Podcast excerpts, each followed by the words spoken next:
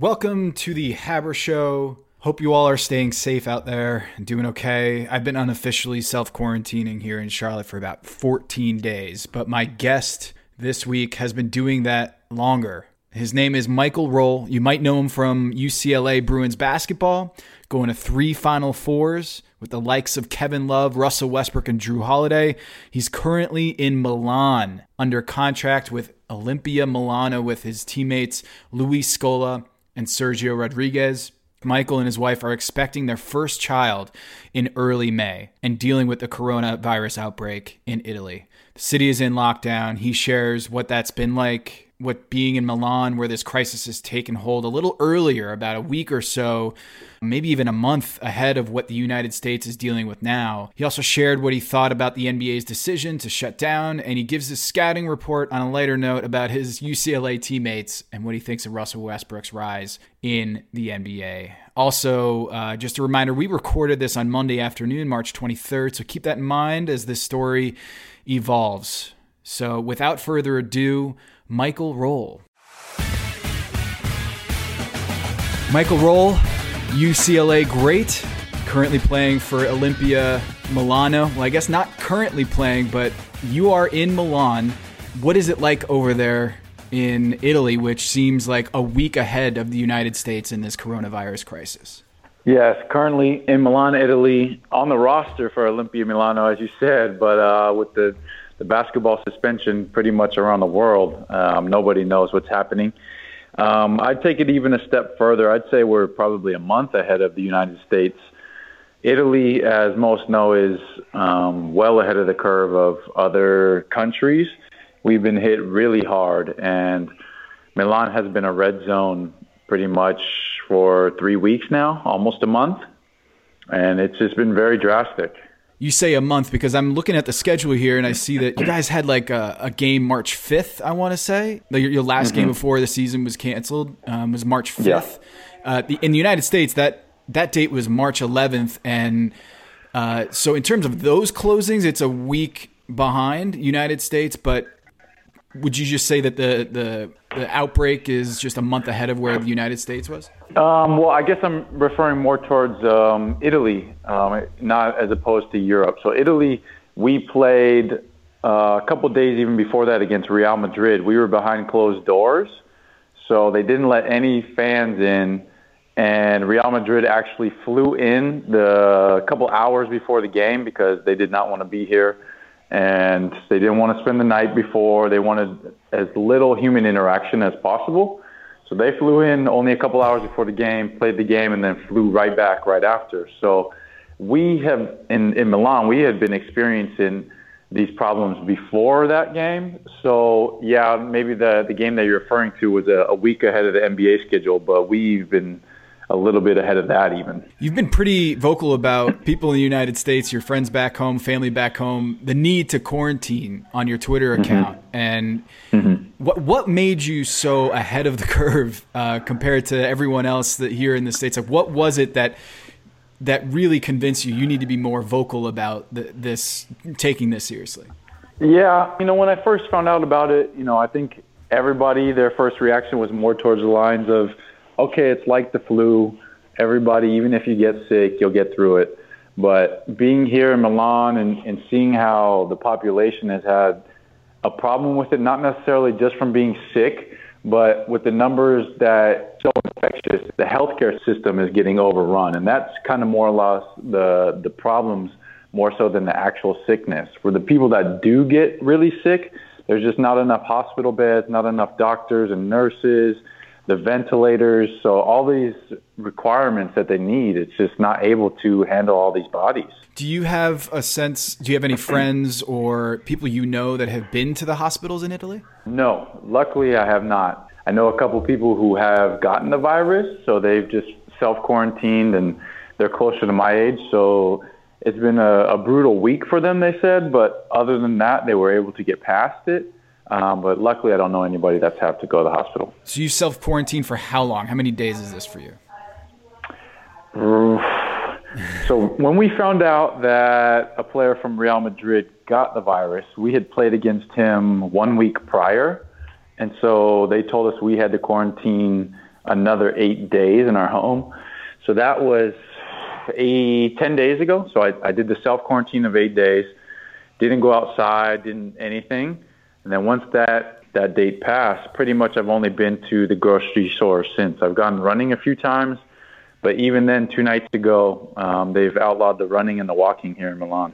So it's complete sh- shutdown. Like like here in the states, if if I wanted to go for a run, I can do that. And, you know, the state of North Carolina right now is not in a shelter in place, but I'd imagine this is going to be our near future soon. What's it like? Yeah, um, it's I don't know. People always like talk about you know what it would be like. Oh, if I could just not work and just stay inside and watch TV and relax all day. You know, you be careful what you wish for because so many days of it, it it's brutal. Um, I'm on, like I said, day 17 of just really being in the house, and I think I have quite a few more ahead of me. So uh, you just try to find as many things you you can do as possible. And uh, for me, you know, I, I love exercise. I love getting outside, and obviously, I love playing basketball. But not being able to exercise and sweat, and that that's been the hardest part for me.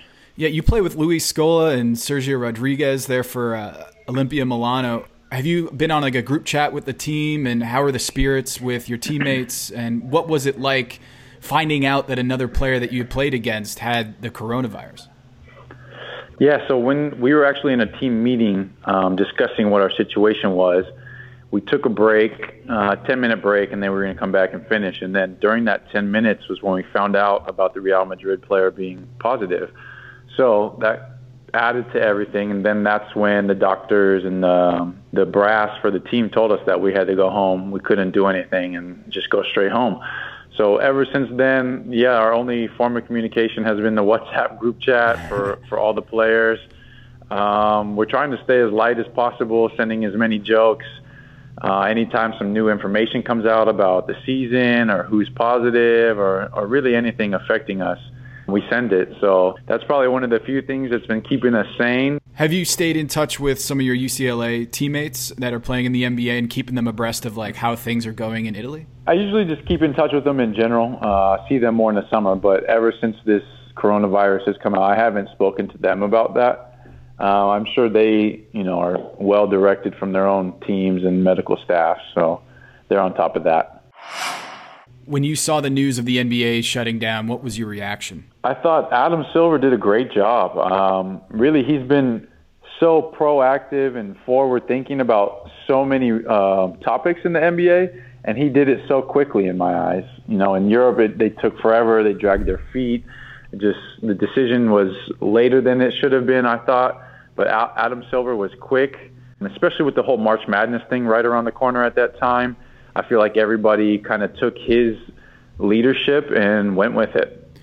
What was the tipping point for Serie A and uh, EuroLeague to shut down? Um, so, okay, so we played Real Madrid at home with no fans, and then we went to Valencia two days later to play another game, Valencia, Spain. No fans there. The uh, Spanish government didn't allow it. So then the following week, we were supposed to play a home game against a Greek team, Olympiacos. And two days prior to that, the Greek government banned all flights to Italy. So that threw them a wrinkle in the travel. And we didn't want to play the game because we didn't want to have to leave the country and then maybe not be able to get yeah. back in. Nobody knew about the border situation. And if somebody from the team were to get the virus while we were gone, then we would have to quarantine away from our families for 14 days. So it was a disaster the EuroLeague came up with the idea that we were going to play the game in Berlin, Germany, so it's neutral for both teams with no fans. Neither team was happy about that. And even the day that Olympiacos traveled, the game was on a Friday. They traveled Thursday morning. We we elected to only travel on Friday to do just a quick in and out. They had already flown to Berlin, and then we saw that the NBA had uh, put their season on hold, and so eventually the EuroLeague was forced to do the same. So even though there were positive tests in your league, they continued to play. Yes. Wow. What what was that like for to be a player and realize the players I'm playing against might have the virus? Yeah, um, it's a scary situation. yeah. Uh, nobody obviously doesn't want to uh, you know come down with this, but it's a contractual dispute. You know, Yeah. a lot of people were talking about the money. You know, are we going to breach contract if we don't go? There were just so many questions nobody had an answer for, and nobody was really willing to step up and make that call before um, the first person did it. You know, so that's why I said the Adam Silver thing. He was so quick with it. I felt like every other league, even around the world, kind of had to follow suit. What was it like playing in empty arenas? Because here in the States, the Golden State Warriors announced on Tuesday, the 9th, that they were going to play, or sorry, Tuesday the uh, 10th, that they were going to play their Thursday game against Brooklyn, which turned out to be uh, Brooklyn had four positive cases, including Kevin Durant, who wasn't going to play, obviously, in that Thursday game. But on Tuesday, this is how quickly it went. Tuesday, it was huge news that the Warriors were going to play in an empty arena on Thursday. And then by Wednesday night, everything was shut down. And so we actually in the States, we didn't get a chance to see what it would be like to play in an empty arena. And you played at UCLA, so it's not like you were playing empty arenas in college. Right. Uh, so what was that experience like? Because here in America, we were joking that you hear all the trash talk and the, the referees' conversations with the coaches and all that stuff. But what was it like playing in an empty arena for uh, how many games was that? I I think you said maybe two games that was? Yeah, two EuroLeague games. It was strange, really bizarre. Uh, so a, a situation that you know not many athletes have been a part of. It just kind of took the feel out of the game. It was completely different. Every every bump and slap that you might get away with as just normal, that's covered by you know the screeching of the shoes and Yeah. the, and the fans being loud. Those you can hear the, them, and so the referees are forced to call more things. Um, not to mention, you know, what the coaches are saying when they're yelling at the referees, when they're yelling at the players, what plays they're calling. I mean, even that you kind of have to whisper to the point guard during a free throw so the other team doesn't hear, and then you got to communicate to the other four guys on the court. Yeah, so uh, your coach is Ettore Messina, who who is a longtime assistant for for Gregg Popovich and just signed to be the coach for Olimpia Milano. What what did you guys do? More hand signals? Like, did you have pregame discussions about how to uh, how to uh, make play calls without calling them out? Um, luckily, we kind of just we play with a few Chacho Sergio Rodriguez, our point guard, you know, if he's going to call something, he'll give us a quick flash of the hands, and we kind of just show that around to the other four guys and just try to catch it quick. But we, our system is so that you know whatever one player does, we know how to react, and Yeah. we're going to just keep playing with that. So, luckily in that case, it wasn't like every time down we had to call a play. Um, so at that point, it was just making reads and playing basketball. So, are you in Milan by yourself, or do you have family, or uh, are you I'm, living I'm by here, yourself? I'm here right now in Milan. Uh, my wife, uh, she's expecting our first son uh, due May 9th. So um, that kind of put a wrinkle in the, the whole travel situation for us. Um, about a week ago, the team allowed players to return home if they wanted to, to be with their families. And with my wife being so far pregnant now that we are not able to fly. So we're here for the long haul until the baby's here, and we're just going to stick it out. Wow. Wow. So you're you're uh, you're there with your wife in Milan, and you're about a month and a half away from your due date. Is that right? Yeah, about about six weeks. Oh my goodness! So you must be just in a in a weird emotional state right now. I'm like the the the excitement of having bringing your first child into the world, but also the uncertainty of like wh- what what will the hospital be like and all that. What kind of precautions are you taking or anything like that? Yeah, see, that's the thing. Uh, we we've been preparing for it. Uh, we, my mother-in-law, she was planning to come out and be with us. Obviously, she can't now. No, uh, no flights allowed into Milan, and especially back home. You know, the the coronavirus is really spreading, so we don't want her to travel for her sake as well. But uh, with the hospitals being so overrun now, like I had mentioned earlier, um, they're not allowing partners to be in the hospital for the birth. So I'm really hoping that this thing starts to die down, uh, so I can be there for the birth of uh, my first child. So I'm I'm I'm really praying for that. Wow. I can't imagine what that's like. I wonder is there is there alternative uh, home births or anything like that that you guys have investigated? Actually, yeah, two days ago that that uh, topic was brought up. So we've been uh, checking into it. That wasn't the plan. Uh, we really liked our doctor along this whole process. So it's throwing for us a pretty big wrinkle right now, but hopefully we'll come up with a good situation. So when you look at the city of Milan, for people who don't know, what is it like being in Milan? And certainly, you you just signed with the team, so you haven't been there for a few years. But the size of Milan, or just the culture of Milan, and and how quickly things seem to change for for the city. Yeah, uh, it was. Uh, it's been a wild ride. It's been really, honestly, a roller coaster. When I first signed, you know, I'm I'm thinking Milan, Italy. Oh my gosh, like I never really, I've, I never spent any time there besides Me neither. the game. Me neither. Uh, yeah. I'm super excited at the time. Um, just can think it's going to be a great time. You know, good restaurants. Um, not that I'm going to be going out because my wife's pregnant. So we're going to be having a good time. Maybe keep it easy in the evenings, and then she's gonna obviously going to love the shop this year. So yeah. that was good for the first couple months, and then this started to come along, and ever since then, it's really been a ghost town. I mean, even most of the metro stops are closed. Um, there's nobody outside right now. There's only people delivering groceries and sometimes food from restaurants. You kind of see p- police patrolling around because they don't want anybody in the parks anymore. And it, it's something that I've never experienced, obviously, and especially for this city with a couple million people, it being so extravagant and have such a good name that um, I think it's just an unprecedented moment in, in history. Yeah, we're looking at uh, Milan is a is a city that I think the census has it at like 1.4 million people, which is about the the population of Dallas, Texas. Uh-huh. So people at home might not know, but Milan's I think it's the second biggest city in terms of population in, in Italy. And it's the business hub okay. of Italy, and it's in the Lombardy region, uh, northern region of, of Italy, and that's kind of where the the, the spread occurred in Italy, and um, I can't imagine what that must be like. Is to sign? You were in Tel Aviv last year, uh, last couple years, and then you signed. With, yeah, last two. Yeah, and then you sign with Milan, and then this happens um, right kind of down the road, right? Like the the first Lombardy region was the the patient one, or so to speak, right?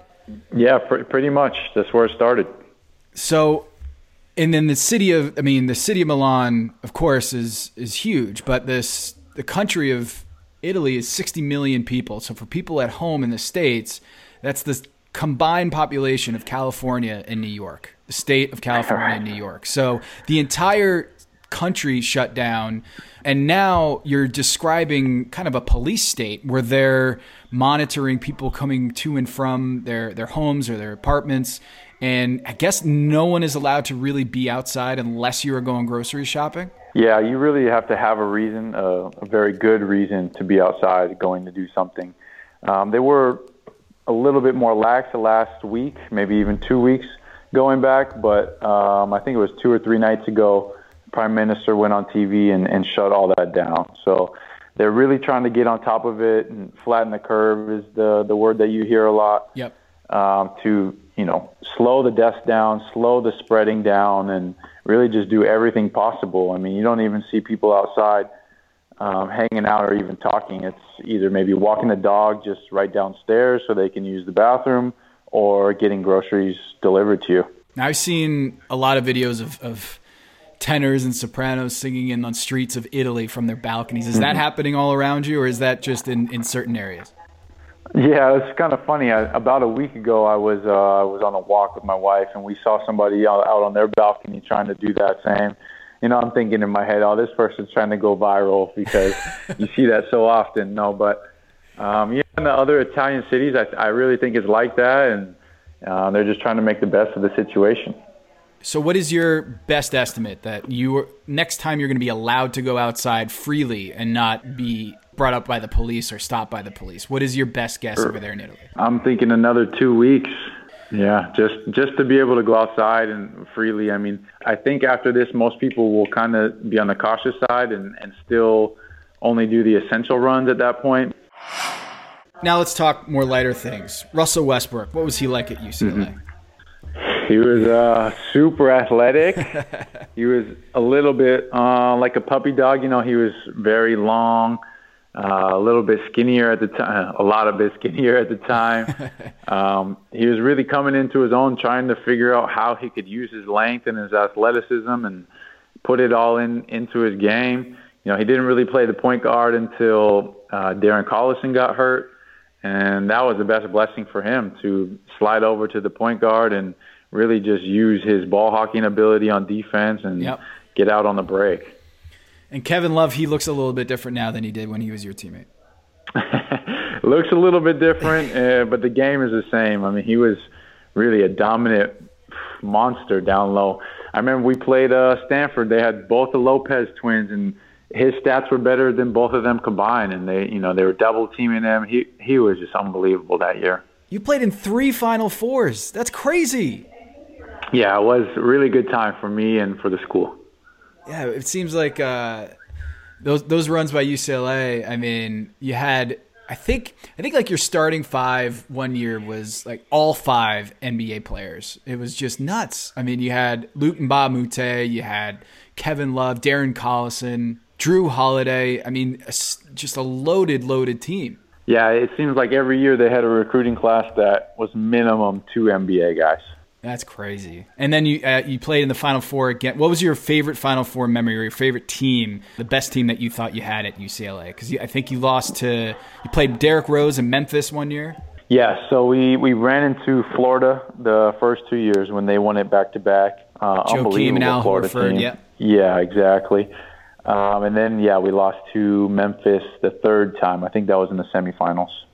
Man, Derrick Rose and Russell Westbrook. So you were playing against those like the best, most athletic point guards like we've ever seen in the NBA. There's a lot of talk about Russell going to the NBA at that point. Nobody really knew. He came out and had an unbelievable game. He was one of the few guys who could get in the heart of their defense and attack their athleticism. And he held his own, if not more. And you know, he played great. And after that, I was like, okay, Russ is a lottery pick for sure, if not top five.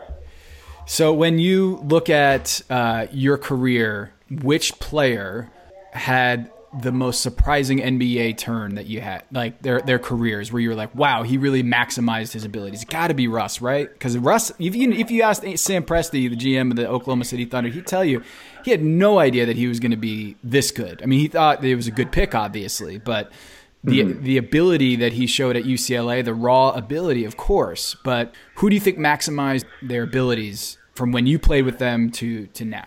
Yeah, I would say Russ, and that's that's not a any discrepancy towards like what he was before, but his ceiling right now. I mean, how he's played average triple doubles, uh, Olympic gold, NBA MVP. I mean, that's that's some unheard of stuff, and I'm not sure you know many people recognize that that was going to happen, but just seeing his work ethic at the time, you knew he would be special. Yeah, now the Houston Rockets are playing.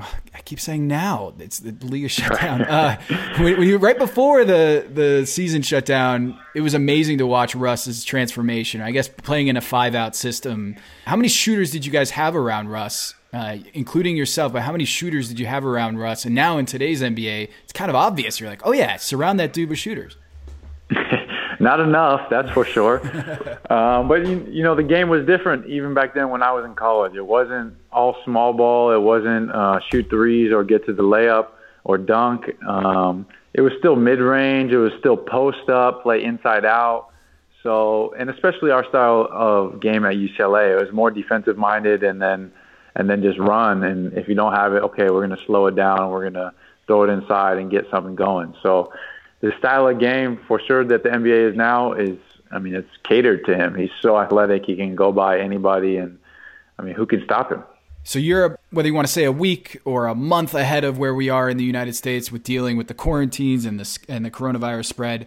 What is the TV show that you have binged, or uh, any any sort of tips on how to best uh, sp- spend the time staying quarantined inside? Yeah, I mean, I, honestly, I would try to keep your schedule as similar as possible. You can really get lost in just doing nothing all day, and, before you know it, it's already dinner time. So, um, still try to wake up at the same times, come up with a few hour slots for different things. I've been trying to read as much as possible. Uh, I'm actually going to take a online class here soon. The Ivy Leagues are offering free classes during this time, so check that out. That's what class something are you, that I'm what really. class are you taking? I have it written down, but it's going to be something along the lines of marketing and uh, analysis. So yeah, I'm I'm really excited for that. I mean, somebody tweeted out the the link for the free classes, and wow, as soon as I saw that, I had to check it out. That's amazing. That's a way to turn the uh, the negative into a positive. You're gonna like get a degree out of this.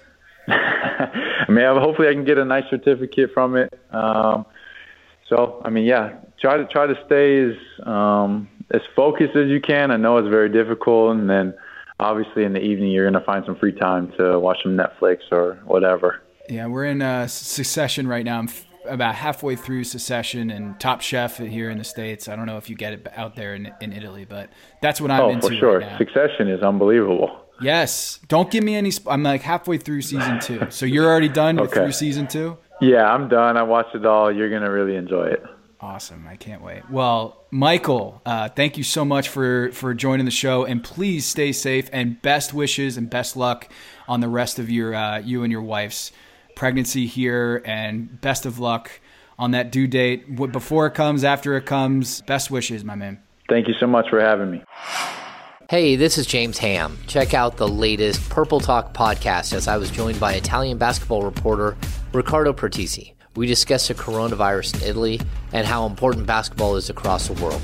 NBA is huge and is a way to spend time now these days when we are everybody's locked in. We find uh, on YouTube some uh, highlights, some old games, and people share. Don't forget to subscribe for free to the Purple Talk podcast on your podcast provider. All right, that'll do it for this week's episode of the Haber Show podcast. I want to extend the largest, biggest, warmest thank you to Michael Roll. Uh, wish him the very best as he and his wife bring in their first child into the world in the coming weeks. Um, I want to thank him for taking the time and walking me through really what United States, what our lives might be like here uh, very soon. Best of luck to him and his family. And I want to wish everyone a very safe and very smart. Uh, take all the precaution you can. Uh, time during this this circumstances, and please listen to your local health officials, and please be smart about this and cautious, overly cautious, not just for you and the, your your loved ones, but for everyone else in your neighborhood, in your community, in your life. So please be mindful of that, and don't forget to subscribe, rate, and review The Haber Show wherever you listen to podcasts. Go check out the previous episode with Andy Larsen from the Salt Lake Tribune. The beat writer explains what it was like to interview and be around Rudy Gobert and the Utah Jazz during that Wednesday night. And also my interview with CNBC's sports business reporter Eric Chemi, who explains and outlines the sports business aspects of the coronavirus scare in America. So tune into that, and until next time,